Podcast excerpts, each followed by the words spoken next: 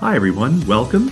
Uh, I'm George Ritter. That's Ben Allen. We are here at Zion Fellowship in Canandaigua, New York. We're a life giving local church. On this special episode, we're going to talk about Bible literacy, what it is, and why we care about it. Welcome back to the Bible Literacy Podcast at Zion Fellowship. I'm George. That's Tom. That's Ben. That's Jerry.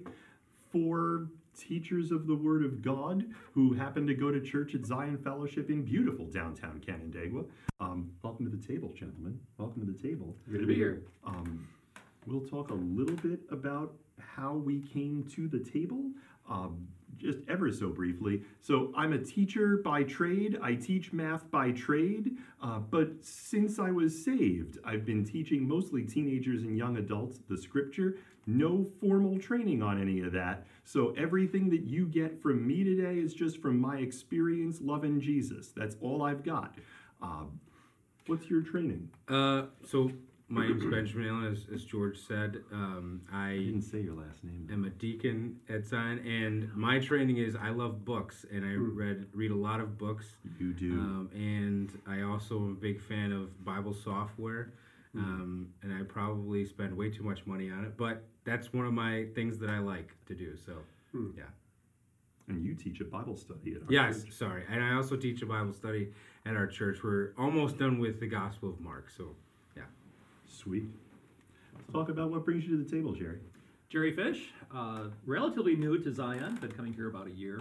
Uh, have a background in seminary and Bible study and and such. In fact, my master's is in, is in theological studies. Sweet. Um, but a, a very diverse background, and we, we can get into some of the details there. But uh, it's it's interesting studying the Bible from many different perspectives, um, looking at it from w- the way different denominations look at it, looking at it from um, different doctrinal or dogmatic standpoints. We were talking about being too dogmatic about how you study, and I'm sure that'll come up as we as we talk today. Sure. Um, but yeah, it, it, it's it's enjoyable, and you can you can dive in, you can go deep, you can just read it for the enjoyment of it.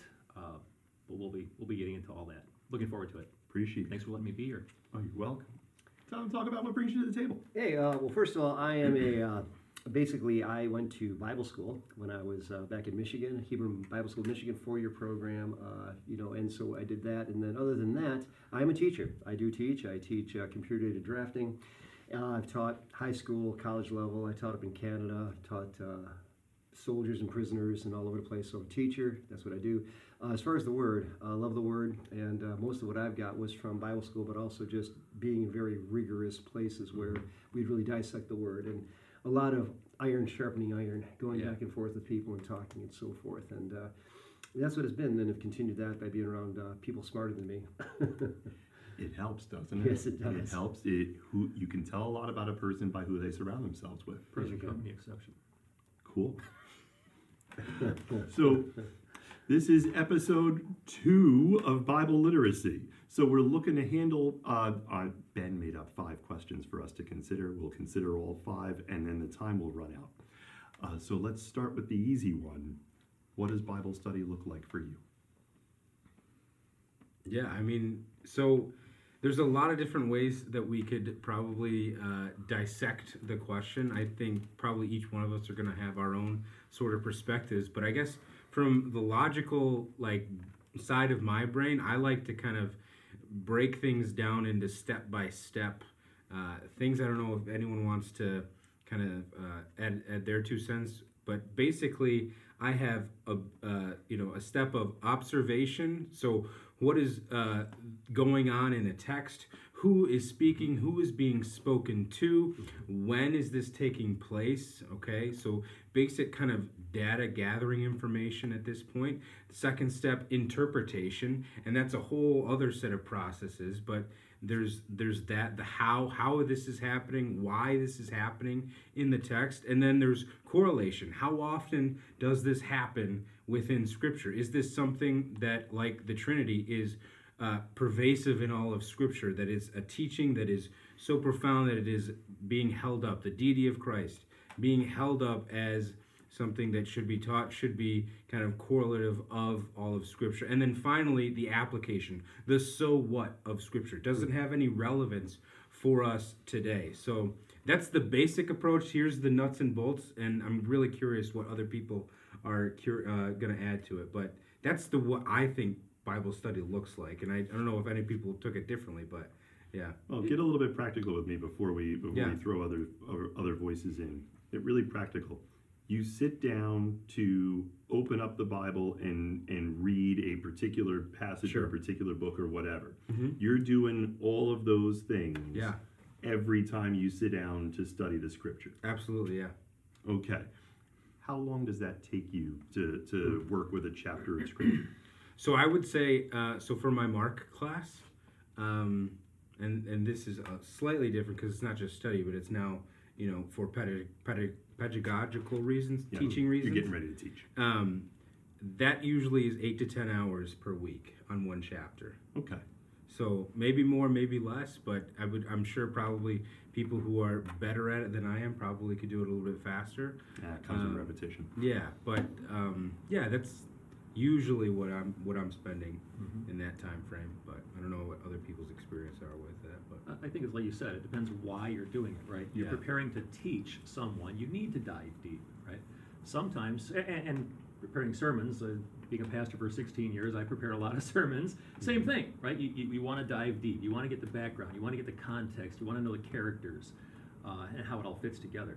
Mhm. But there's also just that time when you just want to read it and enjoy it. I think that's that's a, a big key too. Just just read it for what it is. Let God speak to you, and and just eh, not not go to that academic level, but to just enjoy the Word and listen to what God has to say, and the fact that he, He's loving us in this way. This is a this is a letter from God to us. It's His story, history, uh, and, and sometimes you need to just take it for that, and and let God take it different directions, right? I don't. I don't I don't always want to see, I always want to compare what others have said. We do want to see what the commentaries say. We do want Mhm. to uh, see what others, how others have translated difficult passages. Yep.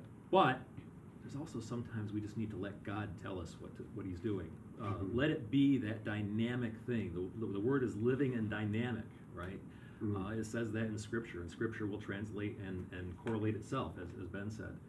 Uh, but that's, you know, yes, there is a time for a scholarly view, and I think Mhm. there's a time for just enjoying it for what it is. That's the difference between a devotional read Correct. and a, and a read where you're trying to study to go deep. Yes. Um, in in the morning when you wake up at five in the morning to to have that quiet time with God, that's a I need the Scripture to speak to me and get my day going Mhm. right. Mhm. And then then there are other times when we want to study and go Yeah. go deeper. Maybe Absolutely. five o'clock is Absolutely. your study time, Mm. uh, and if five o'clock is your study time, God bless you. right? like it just is.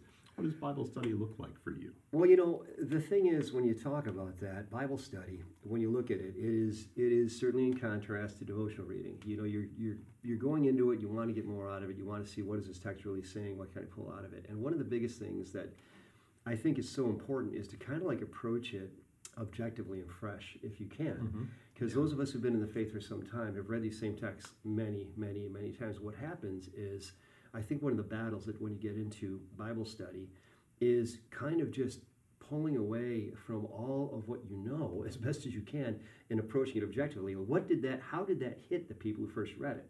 When you first heard this, you know, it's just like whoa. I mean, I remember as a young believer, you know, when I'd read these different things, just like whoa, it would take your breath away. Some things because I'd never seen it, I didn't know what I was getting into, and it's Yeah. like bang. And and I do think there is a place where as we study the word, there is a place where we can't let that sense of wonder, so to speak, elude us. We need to, I Mhm, think, mhm. somehow, if we're just kind of reading it by rote, if we're just kind of going through it, you know, emotionless, then then you know there is a place for rigor for sure. But there's also a place like you know, you know, asking the Spirit to also come in and instruct as you're doing this whole thing. The two have to come together. That's probably Mhm, the biggest thing I would say. Because there are hidden meanings, right? There are deeper Absolutely, meanings. yeah.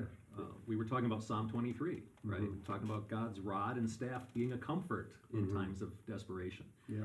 Well, you can read through that, but if you don't realize there's actually different words, you would know this, Ben. There are different words used for rod and staff. Mm-hmm. One is for discipline, and one is for guidance. Well, now Psalm 23 takes on a whole new meaning. We are getting this wonder out of God's discipline Yes. and His guidance, Yes. right? It, it just you take it that level deeper. Mm-hmm. instead of just hearing what you always hear at a funeral, right? When, Yeah. When that's actually not about death at all; it's about life. Right. That's right. Something I think extremely practical, I think, when we approach Bible study is it, it's this phrase called charting the book, where we're just able to take uh, a book of the Bible, so, you know, whether it be one of Paul's letters or even one of, you know, Psalms, Proverbs, it really doesn't, you know, translate well into those, you know, wisdom style books. But like if you take a letter of, of, uh, of, of the Bible, like say Paul's letter in Ephesians, we take it in chunks. Like the NIV is fantastic for this. There's an introduction, there's this mm-hmm. section mm-hmm. about a, mm-hmm. a poetic kind of sort of prayer, and then there's a, a prayer of thanksgiving in this first chapter of Ephesians. Take out those chunks and then writing kind of the main thesis idea of each section. All right, and you do that throughout the entire book, and it helps to kind of organize It does. the book for us. It helps to kind of chart the thought process of the author, and that's not even breaking open any sort of scholarly right. commentary or anything like that. It's just from an inductive type of reasoning thing, which is I, I think extremely practical for a lot of people. Um, You know, for, for people that want to get into that, that's that's one of kind of like the first things you can do. It is something that any believer can do on a. okay, I've never studied the Bible before, but I'm going to mm-hmm. sit down and try to study. I'm going to try to go one level up from mm-hmm. from devotional reading, which is completely appropriate and has the place for has a place for every believer. But what if what do I want to do if I want to study a little bit deeper? Any person can do that. Right. Here's a paragraph. What's the main idea of that paragraph, and One why sentence. should somebody care about that? Uh, but what's the main idea? And then another paragraph, and what's the main? So you can start to see those ideas work together, and then you can know, okay, what's the overall flow of that letter that I'm reading, or that that book that I'm working through, or that story that I see. Uh, that matters. It's an easy first step. Anybody can do it. Mm-hmm. And what you find is that Paul ends up being very theological in the first part of his books, and then very practical exhortation, encouragement The life with his second part, right? Life application of his second part of his thing. And you can do that with authors, right? You could do that with Paul, do that with Paul's letters, do that with Peter, do that with John. I mean, that just helps us to better grasp who these authors are, at least for, from from a little bit more. So I thought that was a, I think that's a helpful kind of first kind of all right. How can I, you know, this feels extremely daunting. What's practical here? What can be what can be utilized? But what happens when? Uh, oh, go ahead. Ask the question. What happens when there's a text that, you know, it's. Are we always supposed to make the assumption that it's always kind of like the literal, what it says there? Is this the only meaning? Is this the only kind of face common sense meaning? Is that is that always the case, or is there's how do we? What are the obstacles to to meaning? I mean, what are what are some things that are some challenges? Is meaning self evident? I think you brought up a great point there. Is is, uh, is it always literal? Is it exactly what I read or how I read it? Right. Um, that is so key. A friend in seminary once said, "You can get yourself in a lot of trouble taking the Bible too literally." Hmm. Hmm. And and You can. and once you dive into it, you realize you can. Yeah. Right? It, It's nice to say, "Yeah, it's literal," and just take it as written. But wow, there there are lots of places where that gets really tricky really quickly. Yeah, I don't know how you do Revelation. all Right, literal, right. Yeah. There are lots of people who just want to, can I just open up the Bible and read it and do what it says? And I tell them, please do not always do that. There are times to do that. Yeah. Uh, love the know, a whole Lord your God with all your heart, soul, Yeah. mind, and strength, and your neighbor is yourself. Please do arm. that. Yeah, yeah. Um, Okay. if your arm offends you, cut it off. Please do not do that. Uh, but talking to the how do you know? He knows talking to the camera. Oh, okay. Uh, no, but but that's is meaning self-evident. what we're really asking is, can we just can't we just always open up the Bible, read it, and do what it says? And the answer is no, not always. Uh, and believers can learn with the help of the Holy Spirit and a community of learners to, to guide what are the times where you can and what are the times where you can't. Yeah, and this is where get this is where the two questions really tie in because what you the first question was like how do you what does Bible study look like and now we're looking at you know is meaning self-evident. Can you just take a look at it and say, well, it says this, that's it, you know, and any other meaning is verboten. And and you look at something like honor your father and mother. Okay, you're supposed to do that. Now you could say, well, it really doesn't mean that, but it does. If you if there is a meaning that is there and it's clear and it's on the surface, then we take that. Okay, we do take that, and that's a place where. You know, even the Pharisees got in trouble with that because they kind of found a way around that one. You know, Corban, Yep. yeah. Mm-hmm. yeah, and the mm-hmm. thing is, so mm-hmm. there, there's that whole thing. But um, but there's a lot of obstacles. A lot of it is our own prejudice. As you come into this whole thing, as you approach the word, and you have a certain way of looking at things. And one of the best examples would be, oh, gee, I don't know, maybe slavery. You know, and how it was found somehow. you know, for the for our friends, you know, south of the Mason-Dixon line, you know that that was that was in there. And that was actually there. And then and you know where, where do you go with that then? It's like do we do we actually uh, do you take that kind of a, a thing and do you just take whatever the word's saying and make it fit what your particular political bend is or what your particular um, societal bend or socioeconomic Bias, class is you know do you do filter. that. Yeah and yeah and that but that happens all the time. And this is Sure where does. again coming in this whole thing the meaning can take on whatever we want it to be you know? Uh, the nazis famously used scripture you know to defend what they were doing. So this has to be defended against at all costs you know so meaning you know yeah it's there's going to be definitely some things are going to be self-evident but you have to look into it and you have to kind of marinate in the whole of the scripture to get the whole thing too that's a big part of it too scripture interprets scripture as you go through it Exactly. And that's what Ben was Yeah. talking about, right? With the correlation, right? Scripture will not contradict itself. yeah So if you read a verse that contradicts something else you've seen, mm-hmm. there's got to be a reconciliation there someplace. yeah yeah There has it has helped me over the years to think about what the scripture would have meant to the first people who heard it. That's uh, it's that whole That's principle Yeah. of, of the first hearers. Um, when the first hearers heard the letter to the Galatians, what did they hear? What was their schema? What was their context?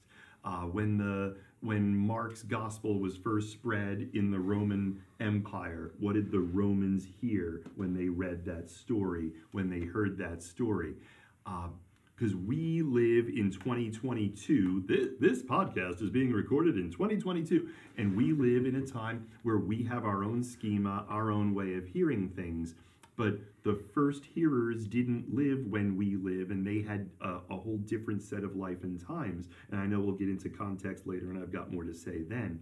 But meaning can be obscured when our schema doesn't match up with theirs, when our way of understanding doesn't match up with theirs, and we can start thinking things are true that are not. Mm-hmm. Uh, so it helps to think about how those words would have landed with the first hearers. that's huge that's huge There was there was a, a few things I wanted to write down because I, I I do think that meaning is not self evident, and I think there's quite a few obstacles that are in the way of of of being able to kind of ascertain this. I think I was reading again. Sorry if I'm uh, if I reference a lot of books, it's just because I love reading books, and so forgive me. But there's this book called The Hermeneutical Spiral that's dealing with this. Uh, tendency to want to have the hyperliteralism that we see in in some places and and it's it comes about through Scottish realism Scottish common sense realism um, and it's it's background information not super important but I thought I'd include it because some people like me like that stuff. But anyway there's obstacles to to meaning I think one of those is presuppositions, and you guys kind of touched on it already. What are the presuppositions that we have about certain things as we try to interpret the biblical text? They're assumptions that are encoded in our brains just because of our background, our experience, the framework of our whole life. Uh, ends up painting our interpretation, Right. or can en- end up uh, doing that. Another obstacle is the author. The ops, the author is uh, inherently removed from our culture. He's Yeah. inherently, uh, or she is inherently removed from our ability to uh, understand what their perspective was. Um, and so we have to account for that obstacle. Their thinking was different. Their literature was different. Um, their schooling, their their profession was uh, considerably different. We have the reader, ourselves, our own thinking, kind of touching a little bit of presuppositions, but they bring uh, our own sort of meaning to different words, right? So, nice, when it first came about in the English language, it used to mean ignorance. Now it just means kind or friendly, right? It just has a different meaning now.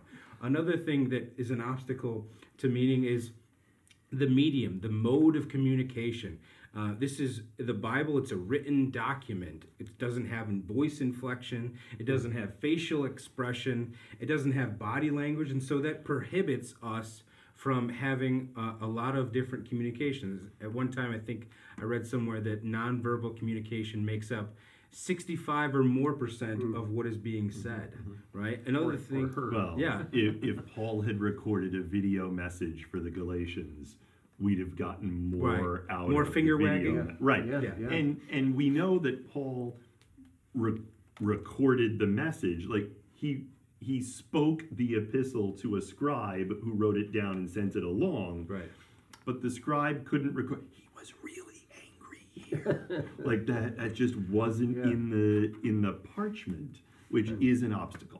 Yeah. It, well, it is, and, and the thing is, the other thing too is like you, as you're getting it- getting the whole culture, you're all culture to culture to language to language to language then to the language now, and everything that's had to go through to get it to get it to that point. So there's always going to be like, there were phrases that were used back then that were just common. It was just understood. This is what it was, mm-hmm. and mm-hmm. Jesus was the master at telling stories. You know, he come out and says, "Hey guys, it's like planting seeds." You know, they all knew what it was. They all knew what goes, planting seeds was like. Oh. And yet "Oh." you talk to the average person here, well, I planted a seed once. It was a bean in a styrofoam cup in my kindergarten class. And that's all they got, you know, and that's as far as it goes. And so there's a sense of cultural contrast that comes into this in a huge way. And so this is where, you know, skillfully reading the scripture can again help us to apply that to other people using examples that make sense today. You know, it's like, and that's where again, you've got to be very so careful to not you know, put meanings into it that are not there.